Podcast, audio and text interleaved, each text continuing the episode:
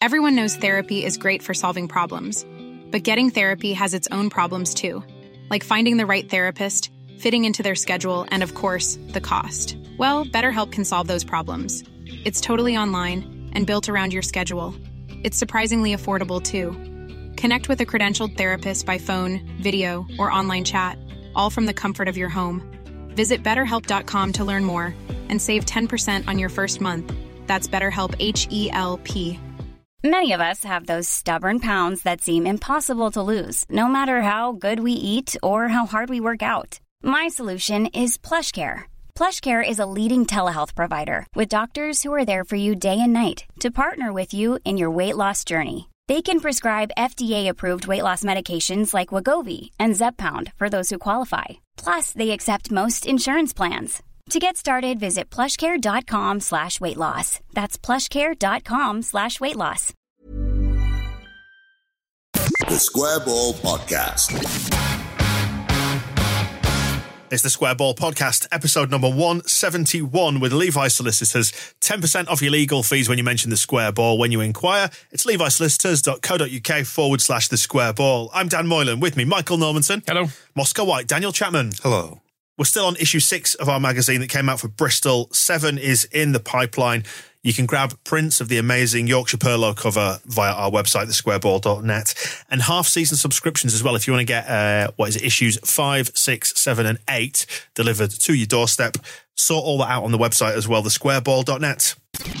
Now, before we get into it good and proper, I would like to present you with a present, if I could, Michael. Mm. Is that okay? Of course. There's a plastic bag. It's got a little bit of bubble wrap in it. Something in there for you, you see? Oh. I'll hide this from Moscow for now. Actually, Little present there, you see that? Moscow. Where do you um where do you tend to watch the games from at Elland Road? Um, the West Stand, Which, which bit? the top. What what would you if you had to give that bit a name? Maybe beginning with the letter G. The uh, the greatest view seats there. I believe that's what everybody knows them as. I've read uh, reading John Howe's book, The A to Z of uh, Elland Road. I think that's what it was called back in the day. It used to be a, a double barrel roof that up there. It did. It did. It looked nice actually. Yeah, you wouldn't have had much of a view No. So from where? me, um, from sitting in a in a barrel roof. so Michael, let me just uh, run you through some of the features there. I can tell it's a premium item. Is uh, well, listen, I've spent six pounds and nineteen pence from the company bank account to purchase this, and uh, we have a company bank account. to purchase this. I mean, let, let's let's not get into who's paid for what, but let's look at the grand the grandness of the gesture that I've done for this podcast, which is to provide you with number one feature number one, Michael, a comfortable button. You just give that a try. Oh yeah. Has that got good on your finger? Yeah, it doesn't hurt. You've at not all. really got the technique, have you? Doesn't hurt. I was, I was testing for pressure to see how comfy it was. Yeah. Uh, feature number two is a chrome finish, which will prevent rust. So if we go into any high moisture environments, it'll be fine. Yeah, it looks chrome. It's a bit looks a bit wonky as well. If I had to criticise it, but it's on a lean. But anyway, we, we can live with that. Well, would you go, would you go to Pisa and say, "Look at your tower; it's it's leaning over"? That's What- shit. and What's the final feature? Uh, final feature number three: loud and clear sound. I mean, Hmm. give it here. It feels to me like you've maybe knackered it already, or it's come off its axis. Because when I used it at home, it was far better than that. Well, that's the dismissive, isn't it? I was just seeing how it sounded when it bounced. It's exactly the kind of attitude I'd expect from someone who thinks he's Oh, there big you go. time because he's on the gantry. I don't think I'm big time because I'm on the gantry. So that is the official um, square ball gantry gong. It is, admittedly, it is a reception bell. But so whenever Moscow name drops or mentions the G word, I mean, it's worth, like, as I have tried to express up here, the place is festooned with debris and loose fingernails and flies. There's literally, there is an area where nobody can sit because there's a light that attracts flies even in winter. So it's it's not a happy sunshiny place up there. It's, it's not the Ben and Jerry's fridge at the Emirates, is it? and sometimes because uh, Sky Sports do their score updates, the very northern end of the West End can be haunted by the likes of Michael fucking Brown. So it's not it's not the uh, Michael Brown, sorry. Yeah, yeah, name drop. Yeah, fair point. Th- th- that's not part of the thing. We can't ding me every time I mention a footballer and or an ex-footballer. Right, so on with the show then. Anyway, so you've got that poised, Michael. Do look after it, Yeah, we'll do. treasure it. just won't stay out. It's our main company asset. Uh, so what a good week it's been for Leeds United as we uh, we charge towards promotion. That's basically in the bag now, isn't it? Last night, Yeah, I mean, I think Nottingham uh, Forest couldn't beat Borough. I was going to say, if you're beating uh, Middlesbrough is a prerequisite of going up. If you do that, you get promoted. Don't I mean, you- admittedly, that means about there's about 20 teams need to go up. I don't know if you, don't know if you saw the news, but we did that within the last week. We beat Middlesbrough. We did. It made me reflect a bit differently on our win there, having seen Forest struggle against them last night. You think because I thought at the time we should really be beating these four 0 as we did Hull, and one 0 felt a bit more tense than it should have done. But mm. actually, that's fine. The thing to remember is every other team in this division, maybe excepting West Brom, but I'm beginning to doubt them now, is a myth. We're the only real team in the English Football League Championship. All the others, they may come on strong, like, oh, we're going to put a run together, we're going to charge up and overtake Leeds United. And then it all just falls apart as a, the tissue of lies that it is. Because we're very good, and we discovered we're very good at the weekend against Hull with that rampaging 4 0 performance. Well, second half rampaging. We only need if you rampage for 45 minutes, there's no point like that. Uh, no reason to do it for 90. But it is quite indicative of the form uh, and the pattern that we've followed across the season, which has been to sort of suss games out, maybe not be that great in the, the opening spells, and then get it figured out and just go out there and win. And uh, introduce someone who can score goals. And we were two up, two up Luke anyway. by Ayling, then. you mean? Luke, Luke Ayling. Ayling. of course. The I think it was David Guile described, described his celebration as the solemn chicken, which was nice.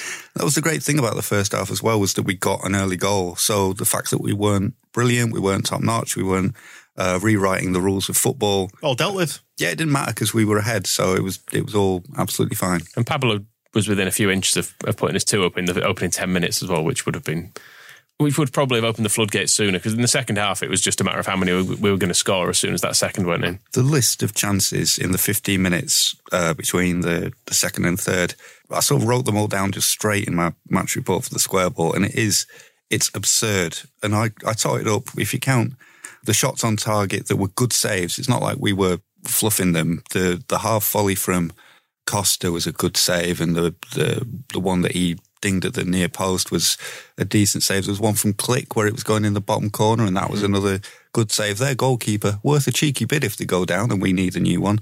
And then hitting the bar and stuff. Ten 0 was my reasonable scoreline. And I'm not even saying that that's ostentatious, arrogant, Leeds United, we win every game 10 0. We could have easily won that game 10 Eight, 0. well, 8 0 wouldn't have flattered us at all in the end, would it? The number of chances we had. Why, why reduce it? 10. 10 would have been absolutely fine. And that's me counting properly. Good saves, hitting the post, the ones that we scored, not counting half chances or anything silly. 10 goals. You can, in that case, you can give Hull one because they hit the post too. No, that was rubbish. Well, I just wanted to be kind and be a little bit more considerate towards the feelings of the uh, the Humberside Tigers. That was all. I was, going to go with the fish thing because they've got no memories, but um, I suppose tigers do. What's the story? The kids' storybook about tigers? Tiger came to tea. I was, thinking, I was thinking about them being better looking. That's a John Reese, John Reese, Gene Reese book. We're going off beam. We are we?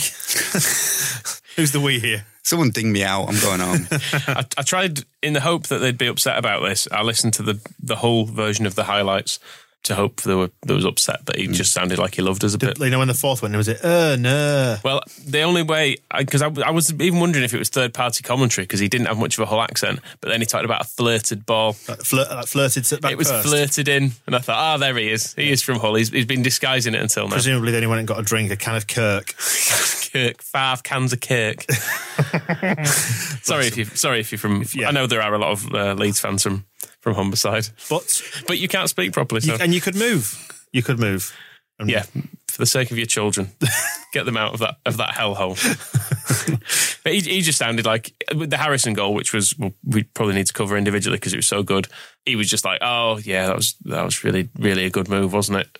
The Harrison goal. You mean the, the, the third one? The Harris, uh, yeah, the Harrison Harrison, move. uh, Harrison move. Sorry, yeah. The, Well, that, um, that one. Let, let's let's break that move down. I'm, I'm trying to credit Harrison with a goal because he deserved one, but yeah, he didn't He actually did. score, did he? It was He Tyler Roberts. Everything but, I bless mean, him. break that that goal down just for a second. When you see the first of all the Bielsa overload, where they've got three onto the one, who's going to lose that ball.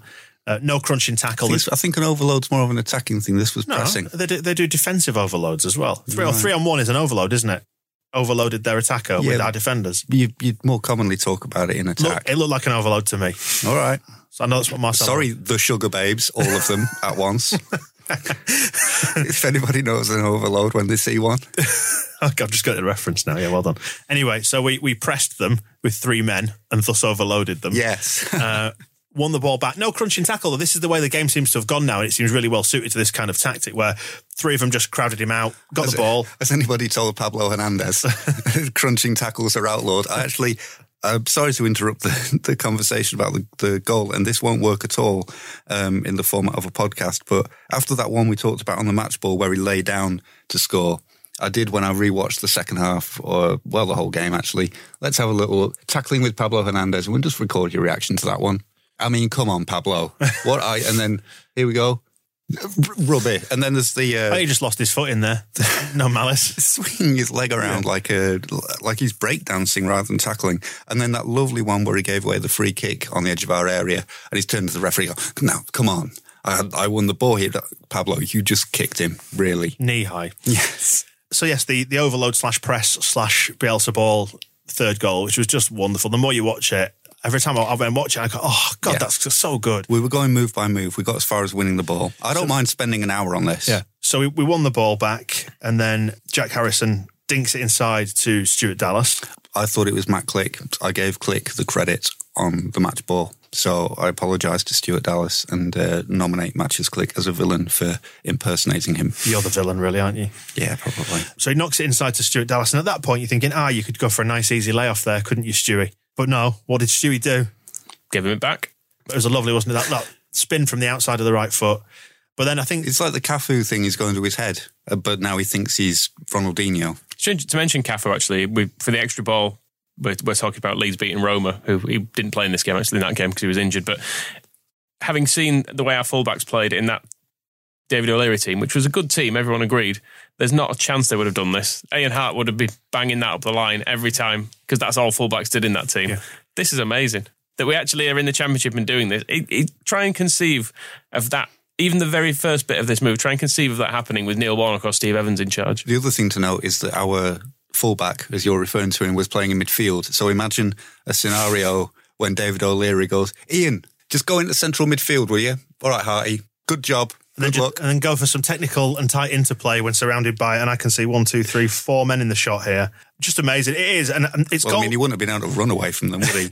Well, it's, it's goals like this where sometimes you get that. I get that transcendence when I think about Bielsa, and you just go, "This is it's just amazing." We've not even given the ball to Tyler Roberts yet, Oh, because oh, that's what mate, happens I- next. I'm, I'm not even even on to Jack Harrison's move. Jack Harrison, the way that he takes the touch from Stuart Dallas and cuts inside, takes out three men. what's He takes out three men. what's Spanish for El First Touch? I 'Cause think- I think you be just- you've just done it there. Jackie Harrison's special, La special primera skill. Tocha. That's that's correct. Toca. Mm. See. But yeah, I mean, the, the way he, he just cuts inside, and if he takes that touch slightly differently and opens his body out and goes down the line, he's running himself into a blind alley. But he cuts inside, takes out three men. Moscow. He takes out three men. Tres. And then just pops it inside to Tyler Roberts. That daft bastard's right, you know. El primo toque. There you go. I go. assume it's toque. Well, let's get the. El primer toque. There we go. That's What I said, okay. more or less.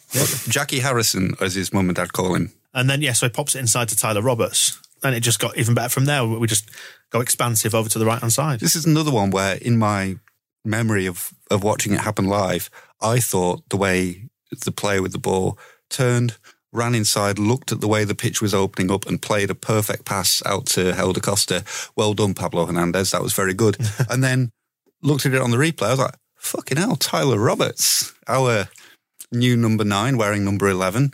That's really good. That's very good football. And I'm trying not to mention Pat Bamford's name in this part, but when we talk about the work being done outside the penalty area being one of the, the big benefits of having Pat Bamford in the team, I'm going to say this on halfway was very good. And then when you consider who, who then put the ball in the net, He was very direct from Roberts as well because he could have. We always get accused of slagging up Bamford. I think Bamford has a bit of a tendency sometimes to hold the ball for too long in these positions, whereas Roberts saw what was on and straight away gave it, and then straight away got himself in a position where he could actually score a goal from.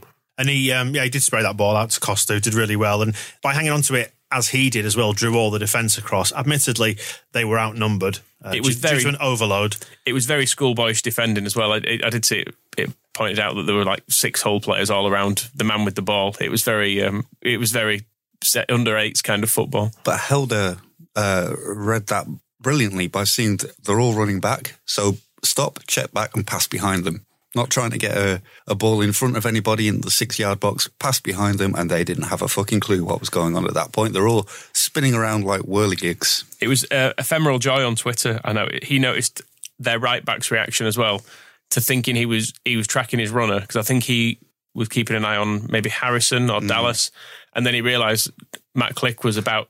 30 yards in front of him and realizes this just as Klich's about to receive the ball and goes from a gentle jog to a sprint because he's like, oh shit, I did, how's he got there? He's, he's in my space. Oh, I'm, I'm in for a bollocking on Monday. It's worth dwelling just before we get to the, the finish, rewinding three minutes when we almost had a goal that was just as much of a classic. The break when Hull had that free kick that Pablo gave away, and our wall was Matt Klich, Jackie Harrison.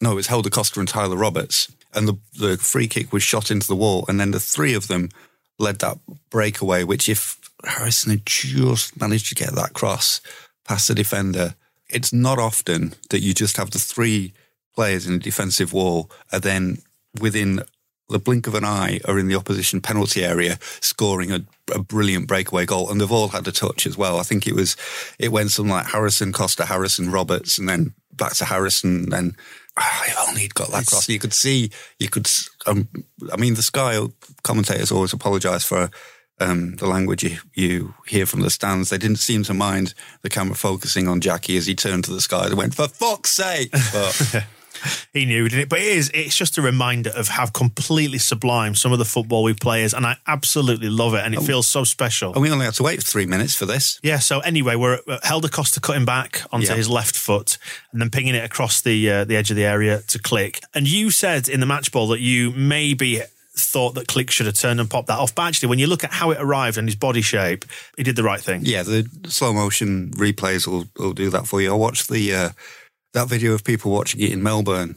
And when Klich gets the ball, you hear everybody starts cheering as if he's going to shoot and score. So I think everybody, apart from Matt Klich, thought, right, he takes a touch and buries this. But no, he takes a touch and Well, he killed it right into the path, and it did. You're right as well. What you said on the match ball, it it did rise slightly. It wasn't a perfect ball, but you know that's whole shit pitch, isn't it? It's the weather by the coast, yeah, it was you know, rubbish. bouncing across a beach effectively. Bloody Wasn't it? Humberside. Yeah, so it just he just laid it back across. It's a rugby pitch. and he's like, either one of you two can have this because we're so good. I'll line this up for not just one striker but two. And you were both in the corner a minute ago, so you deserve to score. Yeah, and Tyler Roberts, great finish on his left foot. Well, he's a striker.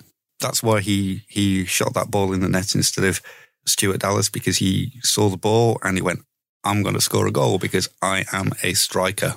And also, that's what I um, do. also want to give a mention to Helder Costa and that goal that he nearly scored as well on the left hand side, quite close range, when he did that thing with his uh, feet where he switched it from his right foot to his left Yeah. and just again took two men out just from doing that, just from moving it from one foot to the other. And that deserved the goal. I was so willing that to go in because it's, it's these moments where you just go, oh, that's just so good. Starting to look good, Helder Costa. Yeah, he's getting there, isn't he? Mm. Apart from at half time when I wanted him taken off because I thought he'd been terrible. strange. He's a strange player. He's getting there. He can do. He can just do some really good stuff, can't he? But even when he's having a bad game, he's a bit in the same ways you can like leave Pablo on in the faith that he'll eventually do something good. I think Costa's starting to grow into that a bit. now. Yeah, we're certainly seeing his value. I think he's he's such an intelligent player, isn't he? In terms of how he uh, creates space and just um, beats people. Yeah, what he did for the the goal of passing across to Klich was it's not the immediately obvious option. It was a very good one. It was the best one Mm. Because it resulted in a goal. And actually, when you factor in all the other stuff that happened at the weekend, it, again another bloody good weekend. We're not even going to talk about the diving header. I mean, I think we should talk- because I've noticed some, something about the diving header since that. Again, That it was offside, which makes it even better. he wasn't offside. He would have been VAR offside. It's VAR we're playing offside. we're playing football in this division. It was, so- he was a pubic hair offside. yeah, it just doesn't matter. Was that, and it's hard to phrase this without it sounding like criticism of Bamford, but let's just celebrate the fact that Tyler Roberts did it. Bamford has a tendency, and I don't know if it's to do with his confidence or just the way he plays, of kind of watching what happens. And so that's why the ball is constantly going out wide and then being crossed back into him. And he's kind of behind the defender going like, well, if the ball comes across the bo- box, I'll be ready for it. When Klich got that ball in midfield, Tyler Roberts, points at the penalties. Put the ball in there. And I think otherwise, Klich might have gone, right, this goes out wide to Costa or it goes to wherever. But instead, he thought, oh, Yeah, he's been the decision's been made for him. Hasn't that's it? a really good idea, Tyler. So I'll, I'll give you an absolutely gorgeous chip right into your path. almost nonchalant. Mm-hmm. and you can dive and it was almost a nonchalant header. And the reason I was comparing it to Van Persie's header at the weekend, of course, is because this was better. It puts that scum bastard back in his box because he's been eclipsed by Tyler Roberts. I'm glad you've had, you've had three days to revise that uh, that faux pas. Nobody needs to uh, ever mention his name again. I'm glad you brought it up in the He's been- first place. He's though. been ruled out of the uh, the the history books. the I- lexicon. I'm, I'm glad you don't sport Manu anymore. That's good to know. Yeah, I was just going to say before, and not a bad weekend, all things considered. Like Brentford chucking away a two goal lead against Cardiff. Who'd do that? West Brom losing 1 0 at home to Wigan. Ditto. Idiots. Yeah, and Bristol dropping points away at Millwall as well. Only only shit teams do that. The uh, the Wigan goal against West Brom looked a right painful one as well. It's kind of pinging around in the box and somebody leathers it in in the last minute, and you can see the players, the West Brom players, flat on the backs, going, "Oh fuck, we're going to finish third. Uh, Fulham did win, but it was against Preston, who now they, they seem to be well out of the running now. Preston. Yeah, shit like that's going to happen. I mean, if, a few weeks ago, Preston were like within a few points of us. It felt like it, there was. It felt like anyone in the playoffs could catch us, whereas now they're nowhere near. They are all myths. That's what I keep saying is they all be like, "Oh yeah, we're going to be the team to to overtake them and finish top two. You're not. You're just not. Quite remarkable. I mean, I'm just looking at the table here. Sheffield Wednesday now 20 points behind us. 20 points. That's as, and that is as good as it's going to get for them as well Add another 21. because they are pretty soon going to be looking up from the very bottom of the league. and Leeds are falling apart again and all that. So yeah, I want to draw your attention to this one. 538.com. If you go on that website, projects.538.com, and they've got a bunch of uh, predictions. What they do is they run really complex algorithms that predict matches and scores and outcomes. And it's, I was reading about how they weight stuff and it seems pretty technical. And, and it has this thing called the Soccer Power Index, which I like. And they now have us as a 96% probability of getting promoted. This is prior to last night's game, I should add as well. It is worth pointing out, though, that in the last they predict game by game, and so you can check. And in the last round of twelve over the weekend, um, three of their predictions were right. They predict uh, Leeds win, Fulham win, and Huddersfield win were the only ones that they actually got correct. Their model, although it turned out to be reasonable in the results, uh, their prediction for the Middlesbrough Forest game was a 42% chance of victory for Middlesbrough. 31% for the draw, 27% to Forest, which, you know, okay, it turned out to be a draw and Middlesbrough did almost win. So that was almost, you know, perhaps there is some, uh, um, some power behind that, that algorithm. But also, if you'd seen that before the game, you'd think that was absolutely mad. Even Jonathan Woodgate would be really good. Your, your algorithm's laying 42% chance beating Forest. Norman. Norman. I mean, this is the guy who A falls back on whoscored.com quite a lot. Well, they're proven. I mean, what's Nate Silver's record? It's getting uh, elections wrong. to be perfectly honest, the reason We'd why have Hil- Hillary Clinton would be the president right now if The- Nate Silver was right. the only reason why I mentioned this Nate Silver behind this is it? Who's Nate? Yes, Silver? he's the the guy who uh, founded 538. It, it started as a I can't remember if it started as sport or politics, but he's been doing this for a long time and and for a while was brilliant. And for a, I mean, it's like anything when you're doing predictive stuff. Real life will make a fool of you. Um, it is interesting though, but I thought it, it's worth balancing with the fact that he got the last round of games. Well, the only Bang wrong. reason why I mentioned it really was because they've got us down as a 96% probability of getting promoted and 64% probability of winning the division over West Brom at 33. Well, that's where he's wrong as well because both of those are 100% probabilities. So I don't know what model he's using. Is the person running this website a billionaire? He's very, ABC, he's very successful. um, ABC News have picked up. It's theirs now, isn't it? Because if it's because Yeah. if it's true, then surely he, and he has faith in his algorithm. Sure, he's like, well, in that case, if it's ninety six, I can just put all my money on Leeds to be promoted, and that will be returning me a fortune in the next couple of weeks. Which actually circles back nicely to the reason why I mentioned this and why I've put it on the sheet is because I want to see what you think about it. I just mainly put it on Moscow to terrify Michael. Yeah. Mm, mm, yeah. I'd, I'd give us I'd give us about a forty percent chance of going up. Well, um, Phil LUFC on Twitter, who's been doing lots of great maths around all this sort of stuff, says 23 points guarantees us promotion now out of the remaining 30, regardless of what anybody else does, as long as we beat Fulham within that 23 points. In essence, though, I think, based on my own calculations, six wins will take us up out of the remaining 10, um, because that would leave all the other teams needing really, really uh, massive swings. Like, for example, if we did that, Preston and all the teams below couldn't catch us. Brentford would need to get 10 out of 10. Forest would need 27 points They're not going to do that. out of, so that's nine wins out of 10 they would need if we got six. I don't think any of the other teams are going to win any more games. Well, some of them are playing each other.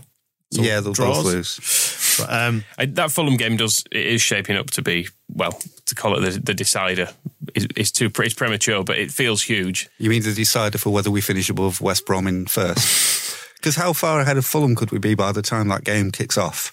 We've got two games each ahead. Is that right? Mm-hmm. And so if you add, I can't actually see how many points we've got, but it's it's a million, isn't it? Haven't we got a We're million five, points? point, we're five points clear of Fulham at the moment. and we have so we could be eleven points clear of them when we kick off against them. Is that right? we could be. Five plus six. Yes. Well There we go. Wow. Um, and then it's fucking irrelevant. We can just let them win. I mean, the, tr- the truth of the matter is, if we win six games, even if they do beat us, we'll probably still go up. Yeah. It's good, isn't it? It is good. No, it is good. I, I am I am happy with this. Uh, As, as much as it may not appear so, I'm, I'm very happy with the way this has gone in the last few weeks. And unlike unlike last season as well, having West Brom within a point of us and feeling like they're slipping up a bit as well. I know it feels like we're no longer chasing second place with someone else. We're fighting for the title with someone else, which is more fun, isn't it? I mean, the, uh, the the phrase that cursed us last season was when we sat here and said it's going to be very interesting to see how we fuck it up from here. It's the opposite. It's going to be very interesting to see how many points we win the league by. Though, uh, just to bring us back down with a bit of a bump, this point, 36 games played last year, we were we were only two points clear of Sheffield United. But equally, we were, we were only two behind Norwich, and we finished miles behind them in the But end. equally as well, we were dicking around like idiots for the rest of the season. We were, yeah. Matt Klich in his interview last week kind of, and a lot of them have, have referred to learning from last season. I think the the fact that we've had this, the blip, happened when it happened over the, the few weeks that have gone, rather than it being something that when it started taking a, a grip of us last season with the Sheffield United game and the Norwich and Wigan and stuff, there wasn't time to turn it around. It was just panic. Just we're losing this and there's no time to save it. Whereas it's happened, we lost some games, nearly lost our second place, but with plenty of time left in the season, just go right, get a grip on this. Bielsa's had his his speech after the Nottingham Forest game, when instead of putting them through a video of it, just yelled "Vamos Coraggio" at them for an hour or whatever it was, um, and that's done the trick, and it's got them all focused again. And and if it's one thing, they've all all the players have been very certain that they learned something from last year, and that's what Ayling after the uh, after the Middlesbrough game, he said he was he checked the Champions League scores, but didn't look at the Championship until somebody told him what the, the other scores had been. He's just like he said last year we were spending a lot of time looking at what other teams are doing. This year, if if we win, I don't mind. We're much better shape than we were. Friday morning, 5 a.m. UK time is when the next Phil Hay's show lands. We'll be previewing Huddersfield and the promotion race, and we'll get Phil's take on the Casillas situation if we have anything further to go on by that point. Uh, you can get that podcast wherever you found this one, or you can listen to it ad free along with all the other Athletic podcasts via the Athletic app. And all Phil's articles are on there on the Athletic too. So no ads, no pop ups, and no clickbait. And this week, you can read about Bielsa's yellow cards because he's been a very naughty boy in that dugout, hasn't he, Marcelo Bielsa? Getting told off again at the weekend in Hull. Uh, Erling Haaland as well. There's going to be something on him this week and further in depth coverage, as we mentioned there, about Casilla's ban. If the Erling Haaland story isn't he is signing for Leeds for free, I don't want to read it. One day sunshine, one day. Just let Phil know. There is also sport from across the globe and loads more football coverage on The Athletic. Free trial with 50% off a sub by going to theathletic.co.uk forward slash the square ball. Well, as we've skirted around there, Kiko Casilla, at the time of recording, it's 11 o'clock Tuesday morning. We still don't have any further information. So, well, let's talk about other stuff that's uh, bothering the authorities at the minute. Then we've got profit and sustainability and salary caps that are being talked about. It does feel like uh, profit and sustainability is finally showing its teeth a little bit, doesn't it, with regards to like Derby and uh, and Sheffield Wednesday. And I mean, this might be coincidence, but there's a little story circulating around Nottingham Forest now as well. Th- This actually is a good example of the way um, football fans will as well just argue whatever they want to believe on something. Because there's this story about the their chief financial officer has left Nottingham Forest, and the headline in the Nottingham Post said days before the latest accounts due to be released, and all the Forest fans underneath was going, "This is clickbait. This is nonsense. There's nothing in this. I'm sure it's absolutely fine. Why are you doing this?" And I think this morning, actually, just as, as before we've come in here, the figures have actually come out, and they are losing a shitload of money. That's why they've gone then, is it? Well, we don't know why they've gone, but the two things have happened at the same time. So, you know, Cause and effect. I mean, rarely does a financial director leave when it's not something to do with something financial. You you would expect. Yeah, Nottingham Forest, just looking through uh, Kieran Maguire on Twitter, if you want to look at the, the full details of this, Nottingham Forest lost 36 million from day to day operations in 2018 19. Over the decade, Forest have had an income of 182 million and a wage bill of 251 million, which, which doesn't sound good. Football's knackered, isn't it? Yep, and and they also he does also have a point out that um, Forest's operating losses are also mid-table in the car crash that is the championship. So they're not even that bad, like compared to compared to everyone else. I mean, we may slug off that wage bill, but they've had some outstanding players in that time, haven't they? Sam Byram. Yes, probably the best of them. And th- this salary cap, I guess, which flows from that. Somebody's talking of a twenty million pound cap for championship squads. Yeah, the the championship clubs are all trying to sort out a new version of profit and sustainability, and a, a twenty million pound salary cap is one thing they've not agreed anything. I've mainly put it on. Um, on our, our notes, so we can laugh at it because it's not going to be our fucking problem. Just tell us about the Premier League rules, and I'll take a fucking interest. Well, I, hope, I hope whoever we send, I assume we send Angus Kinnear to these things. Hope he's in full on sassy mode, to just going there like, if there's anything, anything I can advise you on, but um, it's not going to be our, our problem. We, just sitting there with a big briefcase full of, I'm, I'm just clearing some space in here for all the money I'm going to be putting in it when we're promoted. I mean, if if a 20 million wage cap was brought in, just because from these same tweets, there's there's a chart with championship wages on, all but seven teams would are currently spending more than 20 million. Villa last year spent 73.1 million pounds on wages. They are in trouble when they come down. Stoke nearly went down with a wage bill of 56 million last year. So I think there's some problems. Ours is uh, ours is relatively mid-table at 31 million. Turning this uh, this serious discussion about of football finances and sustainability and fiscal responsibility into just pure uh, Schadenfreude and mockery. What a joy it was. Well, I don't know if it was a joy. Jack Grealish crying or lying on the floor pretending to cry at the end of the, the League Cup Jack, final. Jack Grealish on the floor rolling round. well, pretty, Not, not for the first time. Pretty much, but he'd wait until after the after the match. There was one during the game that I spotted where he went uh, flipping around. But yeah, I couldn't work out whether I was glad to see him upset or angry because I think he was faking it. Because I think he was just like, "Oh no, the Villa have lost," uh," but he actually doesn't even give a fuck. He doesn't care. He'll be off in the summer. Yeah, exactly. It doesn't matter. It- but he has to be. He's one of these who has to be seen to be. And there was people trying to It's like, it's like the stuff you said about uh, Pon- Pontus in the past about he needs to physically express his sadness so everyone understands Yeah, that but his, sad. his sadness was always real, whereas Jack Grealish is like, no, because I, I, need to look like I actually give a fuck about this. It's the League Cup. You don't fucking care. The City players don't care that they won. It doesn't matter. But yeah, so all, all that emotion and. For the record, I'd like to win the League Cup. yeah.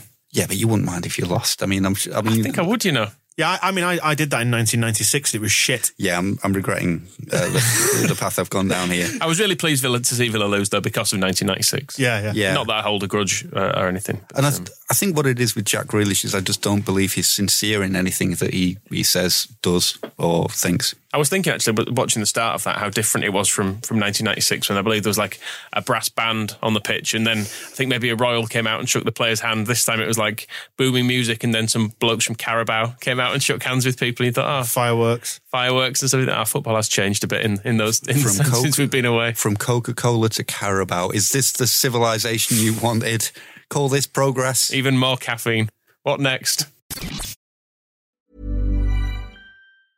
Life is full of awesome what ifs, and some not so much, like unexpected medical costs. That's why United Healthcare provides Health Protector Guard fixed indemnity insurance plans to supplement your primary plan and help manage out of pocket costs. Learn more at uh1.com.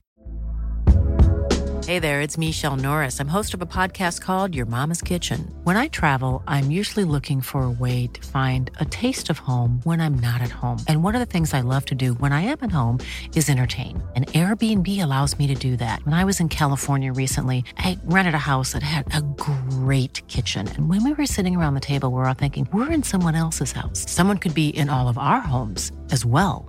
If you have a home, but you're not always at home, you have an Airbnb. Your home might be worth more than you think. Find out how much at airbnb.com/slash host. Everyone knows therapy is great for solving problems, but getting therapy has its own problems too, like finding the right therapist, fitting into their schedule, and of course, the cost. Well, BetterHelp can solve those problems. It's totally online and built around your schedule. It's surprisingly affordable too. Connect with a credentialed therapist by phone, video, or online chat, all from the comfort of your home. Visit betterhelp.com to learn more and save 10% on your first month. That's BetterHelp H E L P. Updates now on the blasphemy baton slash booze baton slash sangria stick. It's, this is growing into taking on a life of its own, isn't it? This I'm thing? lost. I just need to like sit and listen to this for the next few minutes. All right, so let's reset then. So Eden J Harris, if you want to uh, follow this one, he's the guy on Twitter who's Who tracking it. must have a brain like the size of an asteroid belt to keep track of everything that's happening and whizzing around. In short, so this is the location of our end of season promotion party. Started in Leeds, start of the season. First team to beat us was Stoke, so they took it and it's gone from team to team. Thusly, uh, the baton got split into two after Atletico Madrid beat Liverpool. Did Kriss Akabusi smash it into Roger Black? Something like that. Quite an allegation. So we now have a, a domestic booze baton and the European sangria stick. Now, we did get a text on our number. Jack texted us to say, I feel like the sangria stick should be named the sangria staff because it feels more biblical. I can go with that. I quite like that, but we should put it to Eden because he's obviously the guy who's in charge of it. So let's deal first of all with the uh, the sangria stick. Atletico beat Liverpool. And then Villarreal, and then they drew with Espanyol, and they've got Sevilla on Saturday before they face Liverpool again. So if they hang on to it, there is a chance it could come back to Liverpool, which we'll deal with in a second. The Sangria stick is they. That's now the the premier. Yeah, it's the authentic one, isn't it? Yeah, that's the real one. So so ideally, if it comes back to England with and Liverpool regain it, that kicks out the Yeah, other then we, one. then we get rid of the domestic one. Yeah. But we're just giving ourselves as many options as possible, aren't we? Um, and we need options because at the moment the booze baton is in Watford, which we really can't have. Yeah, can fuck we? that. So you know, hopefully, I'm kind of hoping Liverpool do win it back now, just so we don't have to go to Watford because no one needs that. equally, you can't imagine they would go unbeaten for the remainder of the season. True enough. True enough. One name keeps coming up with regards to Watford, and I'm not talking about Watford Gap Services, which is a good hour's drive away from actual Watford. And speaks bitter experience by the sounds of it. Prism. Pardon me? Prism. Oh, Prism. Not not pris- prison, that's Watford, but Prism is the nightclub within it, is the one that keeps coming up. Now, worth adding that there's one of those in Leeds, isn't there? So There uh, is, which I, I think is I've been to once. Uh, and it's a dreadful place. So it would feel like a busman's holiday, wasn't it? And I've I've worked in some dreadful nightclubs. So Prism, Watford awaits, and and loads of one star reviews that have, we've turned up. I don't want to go there because Lucy Hansard's review said the staff are so rude and helpful. They're literally not human. Rude and helpful.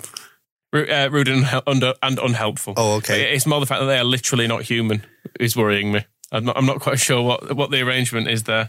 There are, there are much better places to go in Watford anyway that are f- fun and friendly And have literal humans. and have literal humans working there. As opposed to metaphorical ones. Indeed. Um, and someone's put Hannah N, who who has, I I think, probably quite low expectations of, of a place. Worst place to spend your money on. Don't do it. Find another place. Imagine if you had to choose between Ferrero Rocher chocolate and Aldi brand chocolate. This club is Aldi brand. Don't mind Aldi brand. And it's the and Ferrero Rocher, you can, get, you can get them in the pound shop. I mean, you need to But- aim higher, Hannah. But you have to have proof of an ambassador's residence before they will allow you to, to take it home with you. My favourite one of these uh, is the one that comes from MD. Had my grandfather's empty hip flask confiscated and informed I would be able to collect it in the morning, only to return and be told they had lost it. Furious isn't the word. I mean, fancy a nightclub not being more accommodating if you're bringing your own drinks in. It's empty. It's an empty hip But flask. it was by the time they found it. If you caught last week's podcast, we mentioned planning for the future with the good folks at Levi Solicitors, which can involve some rather difficult and emotional conversations with loved ones. You will be able to write your I'm own. going to Madrid on holiday. I think it's I've lost Grandad's empty hip flask. you will be able to write your own punchlines for this one at the end of it, so stick with it. I was going to say the one big thing to consider in the future planning is lasting power of attorney. It's called LPA. It's a document basically that allows somebody to deal with your affairs if you are unable to make your own decisions, for example, due to an accident, injury, illness, trip to Madrid, that sort of thing. Uh, an LPA, it means somebody's ready to make decisions on your behalf, whether it's health or well-being or about your financial affairs. And because it is, it's a difficult thing to think about. A lot of people will put these things off until older age. Uh, but you just don't know what's around the corner. So, um, our partner on the podcast, Levi Solicitors, they have a specialist team who deal with all this stuff. And there's a really lovely guy, Andrew, who is a member of Solicitors for the Elderly and is a dementia friend as well. Uh, will take care of all these areas of future planning for you. As we mentioned last week, they also look after wills as well as probate and care home fees and stuff like that. There's a free initial consultation on wills. And of course, you get 10% off your legal fees for mentioning the square ball. You can call them directly on 0113 297 3194 head to levisolicitors.co.uk forward slash the square ball. Ball. To the weekend then, as we continue our march towards the top. Huddersfield at home Saturday. Three points. Should be, shouldn't it? Yeah, we'll beat them. Should be. It's fine. You've got quite blasé at this stage of the season now. Well, we're Moscow. playing shit. Um, I mean, against shit. I mean, it's a matter of uh, it's the the Cowley brothers again, isn't it? So it's Big Cowley and Little Cowley having their little squabbles in the the dugout about who's allowed to go and shake hands with Marcelo Bielsa and who has to stand behind, looking like a, a third Neville brother. Yeah, I mean, okay, they they won four 0 last weekend against the uh, future manager of Leeds United, Lee Bowyer Charlton. That's uh, that just gives them the confidence. Huddersfield fans will be claiming that as a victory against Leeds anyway, won't they? just just gives them the confidence to turn up at Leeds and go, you know what? Let's let's build on that. Let's not go all out defensive. Let's attack them from the start. I think they should do that, and then we can then trounce them. My Yeah. concern here is that, as we've discussed many a time, this is their their big game, and it's also the big game for the Cowley brothers as well. This is their, you know, the, the championship manager players, aren't they? More or less, who've been who's been somehow allowed to manage a championship team. And this is they'll, they've probably been planning this like all year. I'm not focused on any other game. I wouldn't have thought so. They might have a system in place for this. I mean, the thing is, though, that because they are having to still, I mean, they've got a what, one, two, three, four point cushion now to Middlesbrough, but even still, that can be eliminated very, very quickly. Well, now Middlesbrough have come into some form, haven't they? But even still, it's close enough that you're going to be looking over your shoulder. So they are hopefully going to be more concentrating on the fact that they are hovering and got, well, hovering around uh, the exit trapdoor or the gurgling around the plug hole, whichever way you want to phrase it. Difference from hovering around the ass of a dog, doesn't it? It does. Uh, however, they are Good one. Thanks. what I was going to say was, child. Uh, what I was going to say was, all that well thought out stuff about the FA and the racism, and you make a dog sex joke. They're going to have We're a very Broadchurch. varied podcast. on the balance Yeah. of probability, Huddersfield fans do interfere with dogs. Yeah, so what I was saying was they're going to be looking over the shoulder, so they can't really afford to play the occasion too much, can they? They need to get a win. I mean, it shouldn't be an occasion. I mean, they'd they'd completely love a draw in this game. Let's let's not pretend they need a win out or want a win out of this. A draw would be delightful for them in this, and I think they'll, that's how they'll set out to play. They'll go for set pieces and ten men behind the ball. How was this ever a Premier League club? Was it all just Andrew Hughes? You know, weirdly, because my brother-in-law's a Huddersfield fan, I saw him on the weekend, and I was like, "What? What? I can't remember when we played you at home last year. What was the score?" He was like, "We were in the Premier League." I was like, "Oh yes." So you were.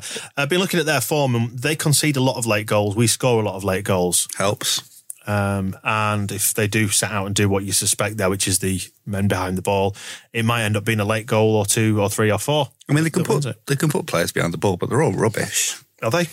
Yeah, I mean, I don't even know who they are, so I'm just assuming they are. A, a player called Toffolo. That's a, isn't that a? We're back to kids' books again, aren't we? That's the Gruffalo, I think. Well, so they've got the Gruffalo at left back. they've in, a got deep, um, in a deep dark wood. they've got Boss Hog in midfield, the uh, mid nineties band. Andy O'Brien's brother playing behind. Stop. This is no good. Okay, should we talk about what WhoScored.com says about them? Yeah.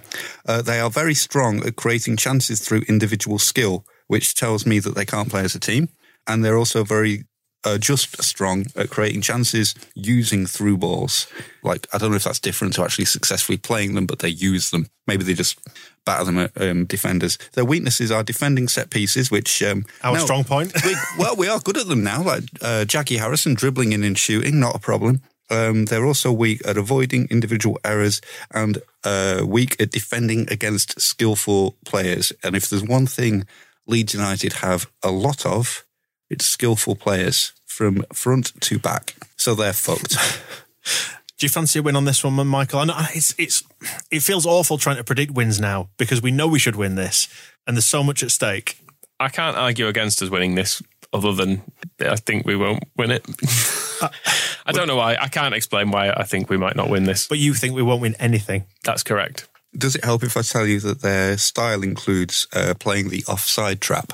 Imagine them keeping a high line Is Pat Bamford starting? against Helder Costa and Tyler Roberts has come on. So Okay, okay, you're talking me into it. I mean, there is a serious question actually there. Let's do some football rather than just this bullshit. There's Ta- no point. Bamford starts. You think? yeah, it's irrelevant. Bamford starts. Discussing it, Hundred yeah. percent, he starts. Does he? Yeah. There's not even a case for it. Oh, there's a there's a very strong case, but are you going to go and tell Marcelo Bielsa? maybe, maybe we can get Phil to ask him about it on Thursday and, and see his reaction. He probably will. He'll name the team.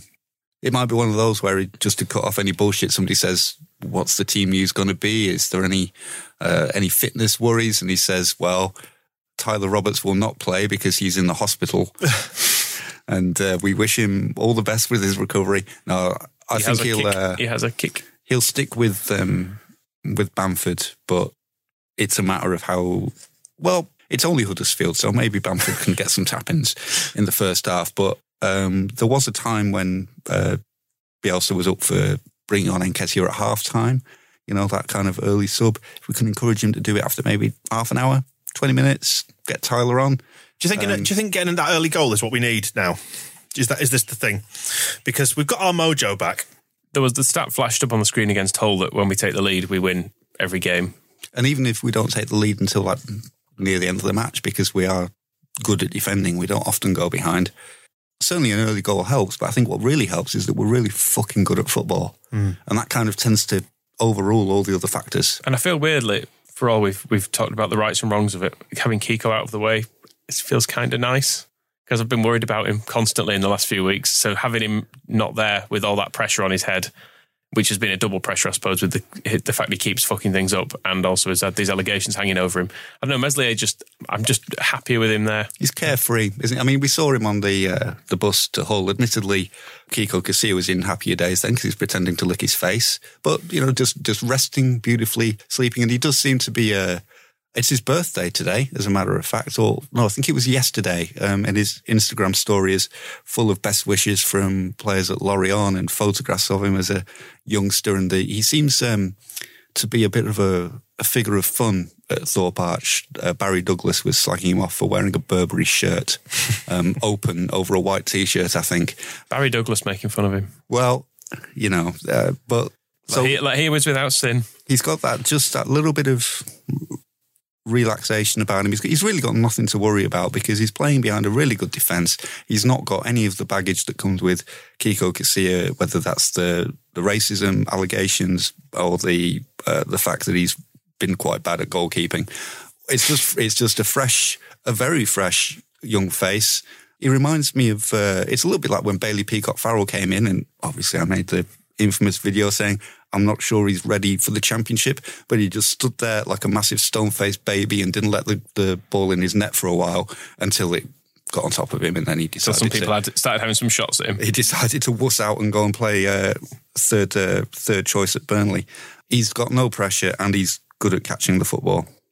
Yeah, and it does go back to what we have said before about the case for taking Bamford out of the side on more than one occasion now, is um, just relieving that pressure because you're not thinking about it anymore. It just resets everybody. He doesn't look like he thinks he's playing well. And well, when he came off on Saturday, he was moaning about the referee booking him, and it had been like 15 minutes earlier. He needs, there's, there's things obviously, the fact he can't put the ball in the net, I think is dwelling on him. Just get Tyler Roberts on. And it's no shame. Like, it's okay, Patrick, to not play well and just say, you know what? It's not happening for me at the moment. And if there's another player there, um, it's the whole point of having a squad is that you you pick the players who look like they're playing really well. And there's only one number nine at Leeds United who looks like he's playing really well at the moment. It's not Pat Bamford. It's not John Kevin Augustin either. It's not like he'll walk in the side when he's fit again. It's between. Um, it's actually it's quite interesting that we've been we were worried in January. You know, we've only got one striker, but now if Tyler Roberts stays fit and he keeps uh, showing what he showed against Hull, we got three really three good ones as well. Too many. Like if, Get rid of them. Yeah, if Bamford's on his game, he's a good striker. And then if Tyler Roberts is on his game, we've seen it. He's a good striker. John Kevin Augustine looks good on YouTube. So absolutely happy with uh, with the striking options. Play all three, one after the other. They do that in the under twenty three sometimes, where they give them each half an hour. Just make a change every thirty minutes. That'll that'll confuse the Cowley brothers, won't it? Last week, we brought you the treat of an extended chat with Paul Trevillion on the extra ball. He's the guy who made Marching On Together happen, who came up with the sock tags, the wave to the crowd, the training drills, the names on the tracksuits, all the razzmatazz. This week, given that it's 20 years since it happened, Christ, uh, Leeds versus Roma on the extra ball. Uh, we do a deep dive on a different topic every single week. So by subscribing to it, you get loads more from us. And you're getting behind us too, which we really appreciate. So there's also our new quiz game, which is called The Quiz, aka Jamie McMastermind, aka Quizzy Brown. And we do welcome more suggestions for different quiz names. Loads are coming in, absolutely loads. We also bring you another bonus show in which you can come with us as we play Championship Manager 0102. We're on an adventure together as a three way manager to right the wrongs of the Ridsdale era. There is a prize mug to be won every week as well. Sign up, enjoy your first month free, thesquareball.net forward slash the extra ball. Smiles and frowns, heroes and villains. Who's made us happy and sad then this week? Let's pick them now. First, the Ken Bates Villainy Award, uh, named in honour of a guy who brought us plenty of misery, Kenneth Bates. He gets a nomination. Or at least one of the Kens does. Anyway, if you've been following the podcast in recent weeks, we have been, uh, should we say, following the fortunes and maybe even steering the fortunes of Councilman Ken Bates in Casper, Wyoming. What's he been up to, or what's the beardy one been up to? What's he been up to? Is fuck all. Not only have we we gone out of our way to get his Facebook followers, 132 or something he was at when we started. He's over about 770 or something he's on now. Is he interacting with anyone? No, not a single post in la- 19th of February's last post. Does he not realise that we've got a, a podcast to pad out? Ridiculous. He's uh, shirking his responsibilities. And I, I had a look back. The last thing he did post, which was a picture of a thermometer saying that the, the temperature's really low in Casper, 51 comments he had on that. That's due to us. Thank you very much, Ken. Not a We've problem. increased his reach, haven't Not we? Not a problem. We're trying to we're trying to improve your improve your metrics on social media. We, we, companies charge a fortune for this. What does he normally get on his photos? I look back, the previous ones, no, nothing, no comments at all. Occasionally a like, even even when he, um, I mean, this is a nice photo you've cropped here, actually. even even the one where he's got. I don't. I think it's slightly ominous, really. He's holding a cage that says, and the, the caption is two out of four abandoned guinea pigs. I don't know the context of this, but he's taken to. I don't know whether he's he's these- already done something with the first two He's, or he's going to get abandoned as well. Where are the other two?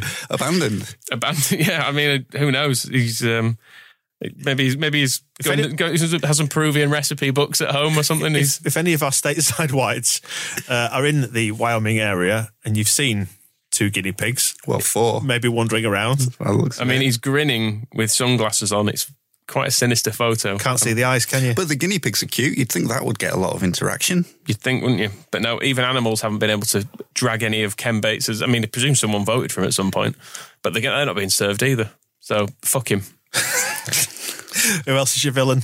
Uh, Real Betis. Who? Betis, Come on. How? What then? Betis. Well, I don't know. I'm fucking from Leeds. Um, I used to have a. re- I used to have. I used. To, well, I, lo- I love some of your pronunciations. I think people think that you do it on purpose. and you don't. Just be like real beaties, like diabetes.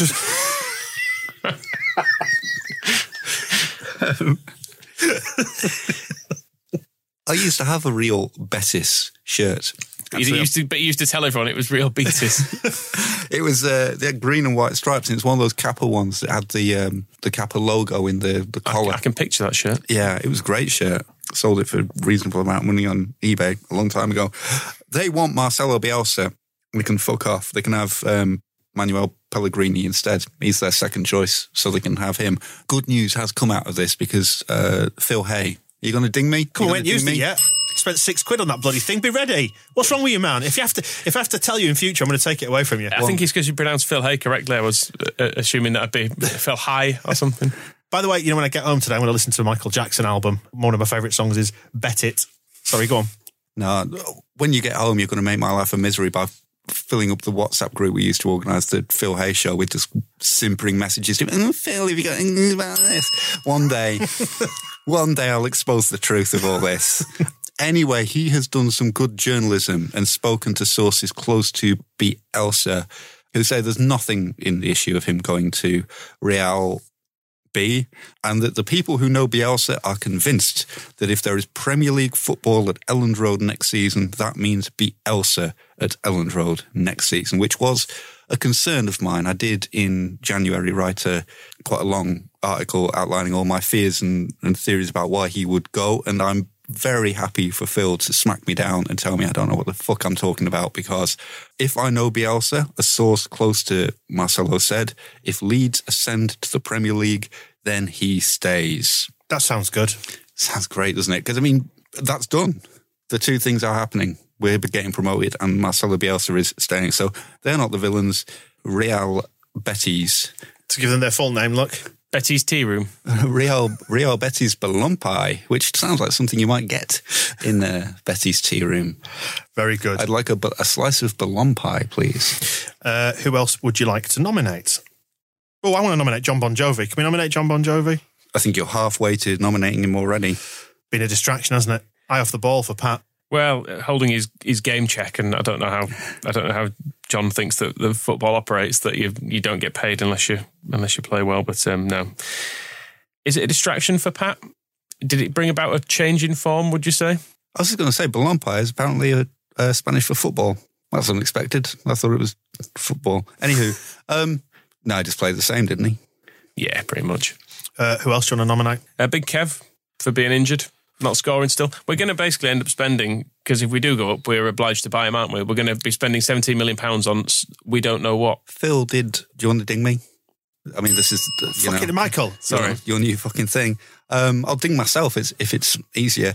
Um, Phil, Michael, Christ, what was the point in this investment? six pound nineteen down the drain. Mentioned in one of his uh, post match Q and A things that the although we we are obligated to to buy him if we go up, he is not obligated to come. Apparently, okay. in an unusual step for modern football, he has a say, and that if he's not happy at Leeds, he like it doesn't seem like the personal terms and the contract agreements and all that sort of stuff is worked out to a point where he can't say, actually, you've not played me, so I'm going to Eddie Nketiah the fuck out of here and stay in Salzburg. So if we don't want to sign him, we just need to be a real dick to him. Not make sure he doesn't. Make sure he doesn't want to. Leipzig. I've got me uh, Red Bulls mixed up. Yeah, he does, he's not even trying to score at the minute, is he? That's the other disappointing It's a thing. shocking lack of effort. I wonder. Lazing about the place. we place. need to find out who his favourite pop star is, and they can send him a, a message of support. Get I don't know, Pat and Mick or somebody. And go on, John Kev. Uh, who else do you want to nominate? Probably Kiko, I suppose. You know, has been found guilty. It just feels, given that we deal with stuff in such a glib manner in this feature, that we should probably shouldn't.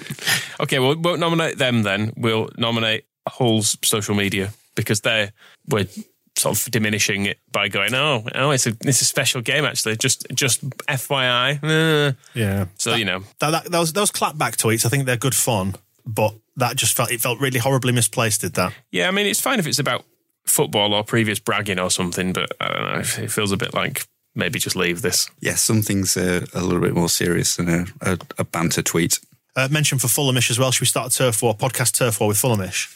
I think it'll be a very soft, a very soft turf war. I don't think any, I don't fancy any of us in a fight really. I don't know. We sized them up at the Football Supporters Association Awards when they won Podcast of the Year, and we did not. Just because I tweeted out showing those that crap refereeing by Tim Robinson, you know, at Craven Cottage, and just and didn't even say anything about a conspiracy, nothing like that. Lots of people in the mentions afterwards did saying, "Oh, there's a you know," but never said that. Just said, "Look how crap this refereeing has been in the Fulham versus Swansea game." Tim Robinson, same guy who was crap for us down there. They've uh, they've had a bit of a go at us, haven't they? It's, it's a fair thing to point out if the same referee is giving ludicrous penalty decisions across multiple games. I think once you can forgive, but Yeah, if they're all going to Fulham, then somebody needs to have a word with him. What's Fulhamish's opinion on this? Well, I don't know. it's fine. That He was not a good referee, but it's fine. Actually, yeah, it goes back to the partisan thing we were talking about earlier, wasn't it? That you just entrench yourself by going, "Oh, th- this is about us, so they're in the wrong and we're right." It's- Thankfully, we're balanced. it's good refereeing as long as we benefit. the point about Tim, A bit Rob- like the Tyler Roberts offside. the point in He Tim, wasn't offside. He was Like, on the well- no stretch. No, I'm not. I would not. he wasn't offside. I mean, they're even talking about changing the rules for VAR so that that sort of thing is not offside because everybody in the world knows that that should not be offside. If it was offside, the linesman would have raised his flag. That's how you know it wasn't offside. And the other point is, if that's given offside, it's ruined the game. Yeah. on such a tiny, tiny thing. I know this has been done to death with VAR, Yeah. but that would have really upset me. One of the goals of the season, and that's getting ruled out for. i I'm just trying to get ahead of this promotion thing by imagining all the shit stuff we'll have to contend with next if, season. If that had been given offside, I would have hopped in the car and driven to the KCOM and had a quiet word. This is what we've got to look forward to Or in the Stockley Premier Park, League. Stockley Park. Actually, It's talking about uh, fantasy goals that we've seen go in the net but don't actually count. yeah. which happened in uh, I mean this is moving the game forward about 30 40 years but I was quite amused that um, EA Sports FIFA online had to be sorted out by rock paper scissors because the two players in one of the qualifying matches couldn't connect.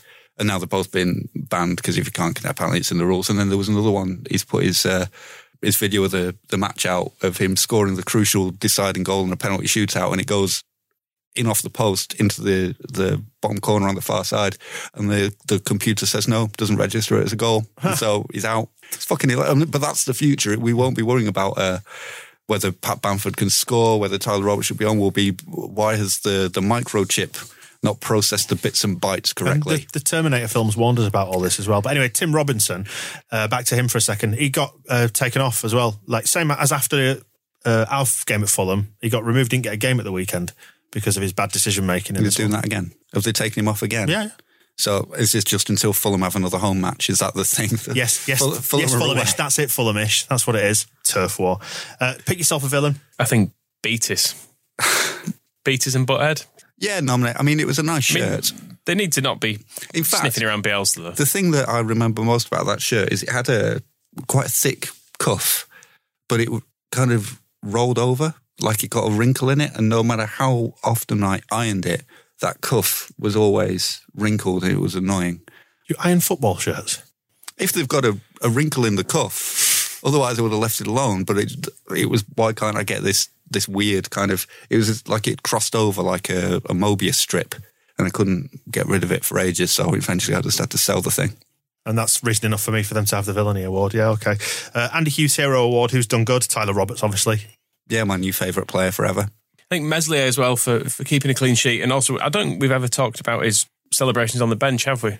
Yeah, he's very animated. He's been very involved in stuff, hasn't he? High fiving people in the West Stand and jumping out of the dugout every time we score. He's the only person who can reach over the dugouts to the people in the.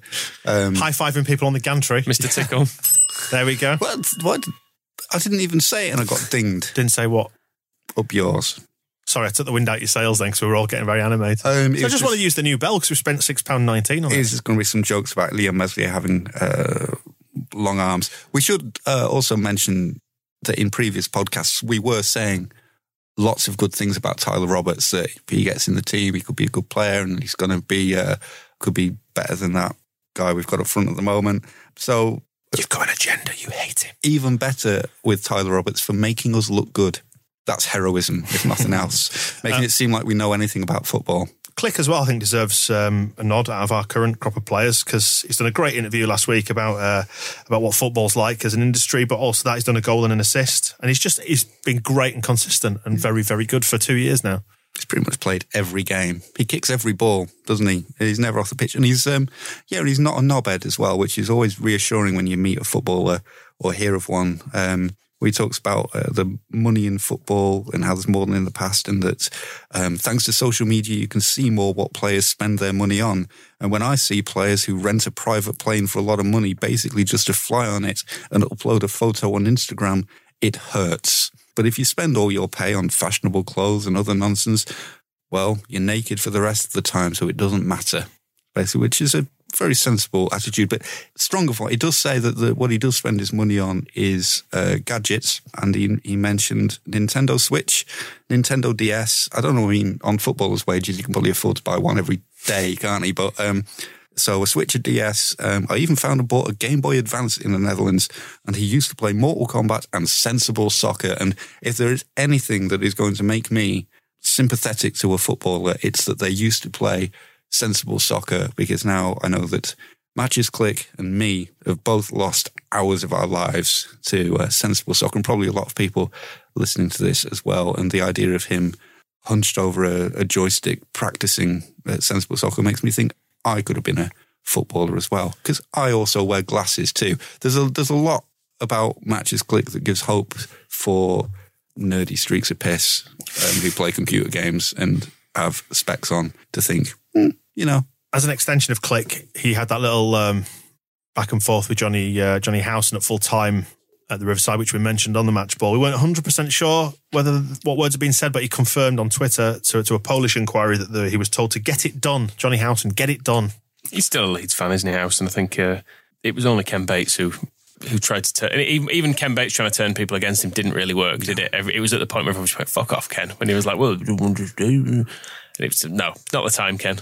I was 100% certain that that was not what Johnny Howson had said. I, I couldn't, I watched that clip and I couldn't imagine um, that the world was romantic enough for Howson at the end of that game after he's lost and he's probably going to get relegated to, to say to, to to take the time and have the thought in his mind to say the Klich, make sure you get Leeds up. Because what that says is, I don't give a shit about Middlesbrough and I love Leeds, doesn't it? That's what it says. Certainly, I hope that's how the uh, the Middlesbrough fans have taken it. I've not searched for uh, Howson on Twitter lately. That might be a Mind you, well done to A Boro. up in the well done to. Boro. They should get a little nod as well for doing God's work, along with other teams like Wigan, Luton, Cardiff did God's work at the weekend.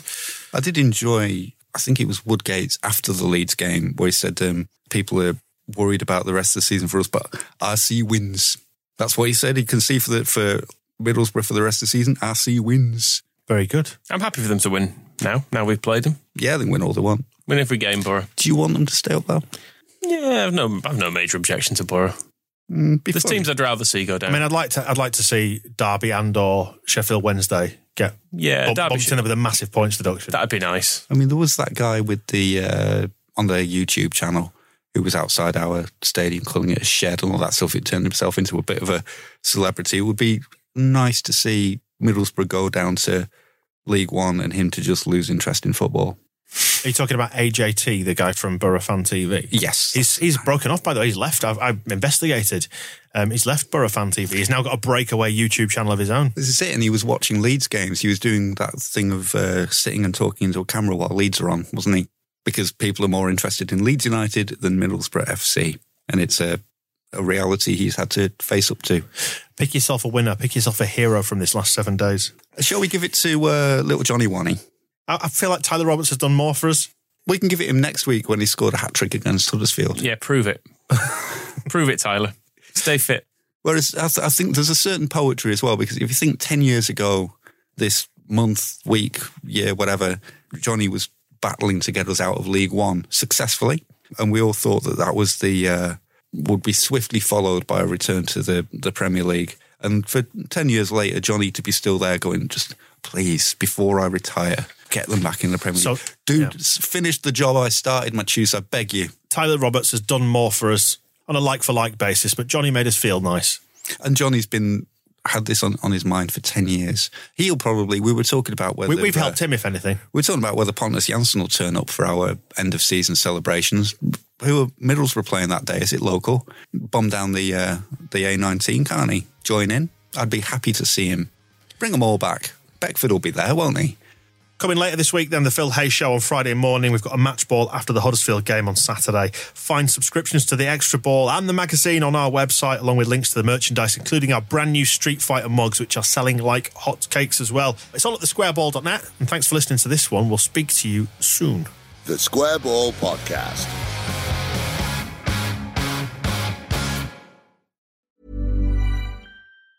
Planning for your next trip?